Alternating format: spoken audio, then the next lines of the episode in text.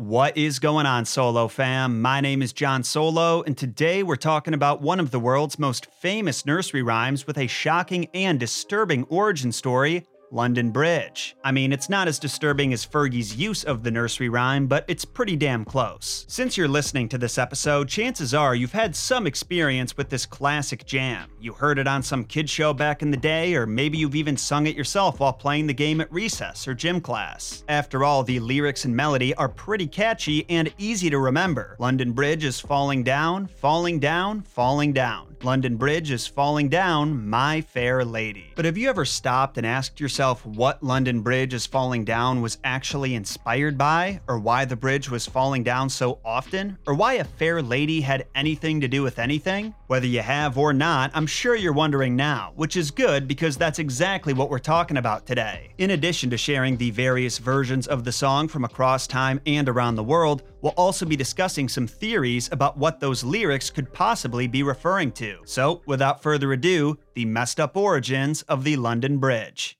Chapter 1 London Bridge is old as hell. Old as hell, old as hell.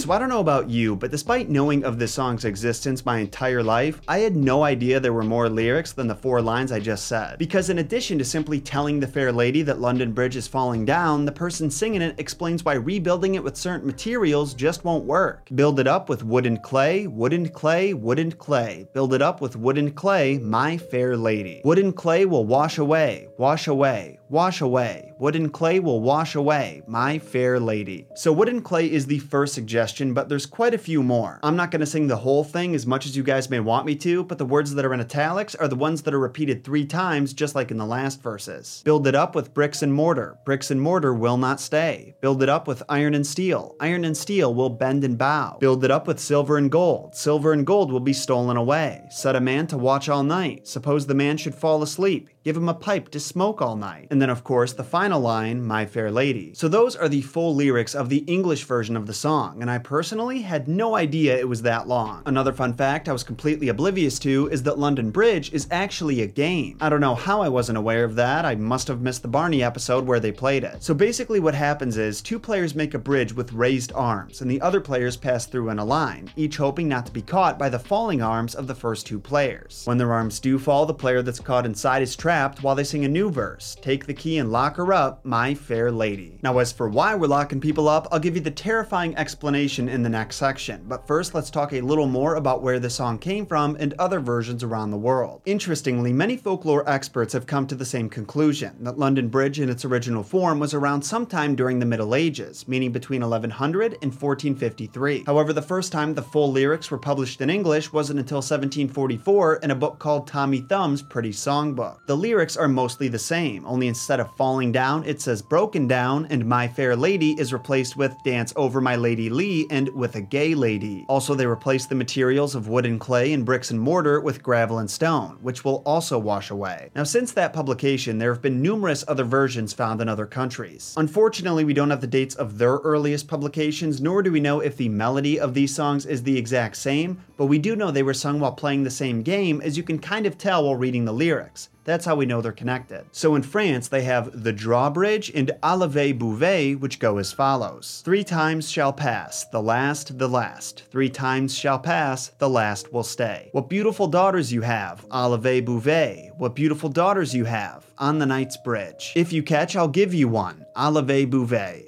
If you catch, I'll give you one on the Knight's Bridge. Now in Germany, there's the Magdeburger Bridge and the Golden Bridge. I wanted to go over the Bridge of Magdeburg. It's broken. Who broke it? The goldsmith, the goldsmith, with his youngest daughter. Let's rebuild it. Using what? Using what? Chains and rods. Get everyone across. Get everyone across. We will catch the last one. I will have it rebuilt. Using what? A ring of pearls and stone of gold. What do you give me as a pledge? The hindmost that you can catch. Shout out to solo fan members Catherine and Sarah for those respective translations, and also for having the same names as two of my three sisters, but spelled different. So it kind of sucks that I can't give you guys the exact dates of when these songs were written, so we're not 100% sure which came first or how they influenced each other. But I'm sure at this point you're noticing a trend. All of these songs talk about bridges in various states of disrepair, as well as catching one of the people going across. Once again, we can't say exactly why that's a key part of every song but when you find out the leading theory behind it, it's pretty much impossible to forget.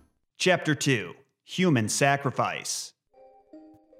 Yeah, London Bridge might be about human sacrifice. I'm sorry I'm the one who had to tell you. Now, to be completely honest, I'm usually pretty skeptical about explanations like this. They remind me of the crappy pastas and cartoon conspiracy theories from back in the day that try way too hard to be spoopy. But the reason I give this one any credit is that folklorist Iona and Peter Opie, who are also a skeptical pair, mentioned it as a real possibility in their book, The Oxford Dictionary of Nursery Rhymes. That being said, their primary resource for this theory, James Frazer, has received a lot of criticism criticism for embellishing his sources and making them more morbid than necessary. Regardless, I at least wanted to briefly discuss this theory because it's very popular. So basically, Frazer said in his book The Golden Bough that earlier generations of humans would make sacrifices to the gods when constructing bridges because they believed that would stop them from collapsing. But these weren't your regular old sacrifices. Living people had to be sealed into the bridge's foundation. One of the examples he gave is the Bridge of Arta in Greece, which has been rebuilt numerous times over the centuries and supposedly wouldn't stay standing until the Master Mason's wife was sealed inside. I don't know, man. To me, it just sounds like the Master Mason wanted to get rid of his wife and needed a way to make sure she would stay out of his life forever.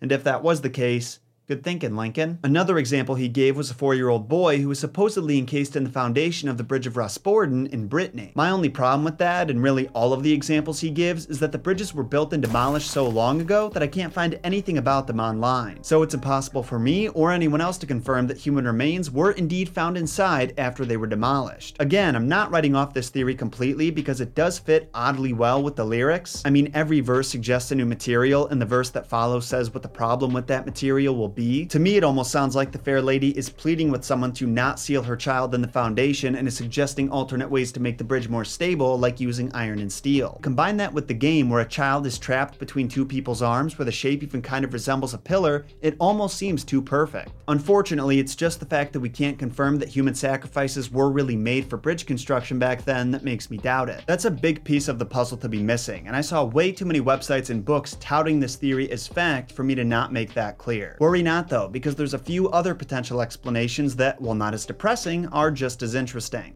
Chapter 3 Vikings there's another rendition of London Bridge that I haven't mentioned yet because it pertains to a specific theory that Vikings were responsible for it falling down. There's an old collection of stories about Norwegian kings written by Snorri Sturluson in 1230 called Heimskringla. And before you Viking enthusiasts even bother to comment, I am very aware that I butchered those names. The point is, though, that collection included a poem about King Olaf II of Norway destroying London Bridge in the year 1014. The English translation, written by Samuel Laing in 1844, goes as follows follows London Bridge is broken down. Gold is won in bright renown, shields resounding, war horn sounding, hild is shouting in the din, arrows singing, mail coats ringing, Odin makes our Olaf win. Now before you get too excited, the original verse was not written in that melody and format. Samuel Laing purposely mirrored the style of London Bridges falling down with the intention of making the Old Norse poems more memorable and accessible for the people of that day. That being said, it is very interesting that there's a written record of the bridge being broken down hundreds of years before the English lyrics that we're familiar with were published. I would say it's worth mentioning this is the only record of that event that's been found, so there is a chance the author is either embellishing or even spitting straight fiction, but the timeline does fit. It supposedly happened right at the start of the Middle Ages, which is when folklorists believe the London Bridge game was invented. Chapter 4 Age and Damage this last theory is definitely the least flashy, but in my opinion, fits the lyrics very well. For those who don't know, the first Great Stone Bridge was built across the River Thames in Britain in 1176. And as you might imagine would happen with the first stone bridge of this size, its design was nowhere near perfect and it went through some serious maintenance on more than one occasion. The first time was actually because of what was built on it. When the bridge was finally finished in 1209, it became the choice spot for both commercial and residential purposes. But only three years after its completion, a massive fire destroyed all of the houses and businesses that were built on it, and 3,000 people were killed. You would think that would serve as a signal to the Brits that maybe they shouldn't be stacking so many buildings on top of each other, but nah, they were all immediately rebuilt and life went on as normal. Over 70 years later, in 1282, five of the bridge's pillars collapsed from the pressure of winter ice, but the bridge itself remained standing and those pillars were rebuilt. Then, almost 500 years later, some more construction was done with the intention of making the bridge, which at this this point was showing some serious signs of deterioration, stronger. They replaced two of the central arches with one big arch, but this idea backfired because it led to serious erosion from the river and gravel having to constantly be poured in to protect the bridge's remaining piers. In other words, London Bridge was breaking down, breaking down, breaking down, and eventually maintenance became too much of a hassle, so a new bridge was built in 1831, with the original being demolished the following year. Fun fact that newer bridge also went on to be replaced, and after being dismantled, was brought over to Arizona, where it still stands to this day. Now, like I said, in my opinion, these events fit the lyrics very well. The bridge is constantly undergoing maintenance because it's falling apart, and different solutions are being suggested. And what really stands out to me is that unlike the other theories, there's a possible explanation for why, after rejecting the ideas of using iron, steel, gold, silver, etc., having a person watch over the bridge seems to be the solution. I'm obviously just spitballing here, but to me it sounds like the song could be a discussion of how to avoid future calamities like the Great Fire that took place only a few years after the bridge was built. Making the bridge stronger sounds like a good idea at first, but what's really needed is someone to stand guard and warn the people on the bridge that danger is afoot, whether that's a fire or the pillars underneath collapsing. The only real problem I can think of with that interpretation is that it doesn't take into consideration the game where somebody gets trapped, but maybe there's a version where the person isn't trapped per se, but rather selected to be the watchman? Probably not. I'm most likely just trying to cram a square peg into a round hole, but to a certain extent, isn't that what all these theories are doing? Chapter 5 My Fair Lady now that we have some ideas about where London Bridge could have come from, I want to quickly talk about the possible identity of the Fair Lady. Keep in mind that these theories are even less substantiated than the ones about where the song came from, but I still feel like they're worth mentioning. The first theory, which I think is basic and lame, is the Virgin Mary. People say that her birthday was on September 8th, the day the Vikings destroyed the London Bridge, and it's because of her protection that they couldn't take the city. The next is Matilda of Scotland, Henry I's wife who was responsible for building a series of bridges that carried the London Colchester Road across across the River Lee. Third is Eleanor of Provence. She was King Henry III's wife who had custody of the bridge revenues from 1269 to roughly 1281. People have made this connection because she was attacked with eggs and stones at London Bridge by frustrated citizens as her boat tried passing underneath. And last is a member of the Lee family of Stoneleigh Park. They claim that one of their very own family members lies under the bridge's foundation and was inspiration for the line, Dance Over My Lady Lee. Now, just to reiterate, I personally think that all of these theories are grasping at straws, but I am curious to hear what you guys think. Not just about the fair lady's identity, of course, but also the origin of the nursery rhyme. Which theory do you believe or just find the most interesting? If you have any thoughts you'd like to share with us or topic suggestions, let us know by hitting us up at Messed Up Origins on Twitter and Instagram. And on that note, Solo fam, I'm gonna wrap this episode up. Thank you all for taking the time to listen, especially if you made it to this point. Now, don't forget to rate the show five stars if you haven't already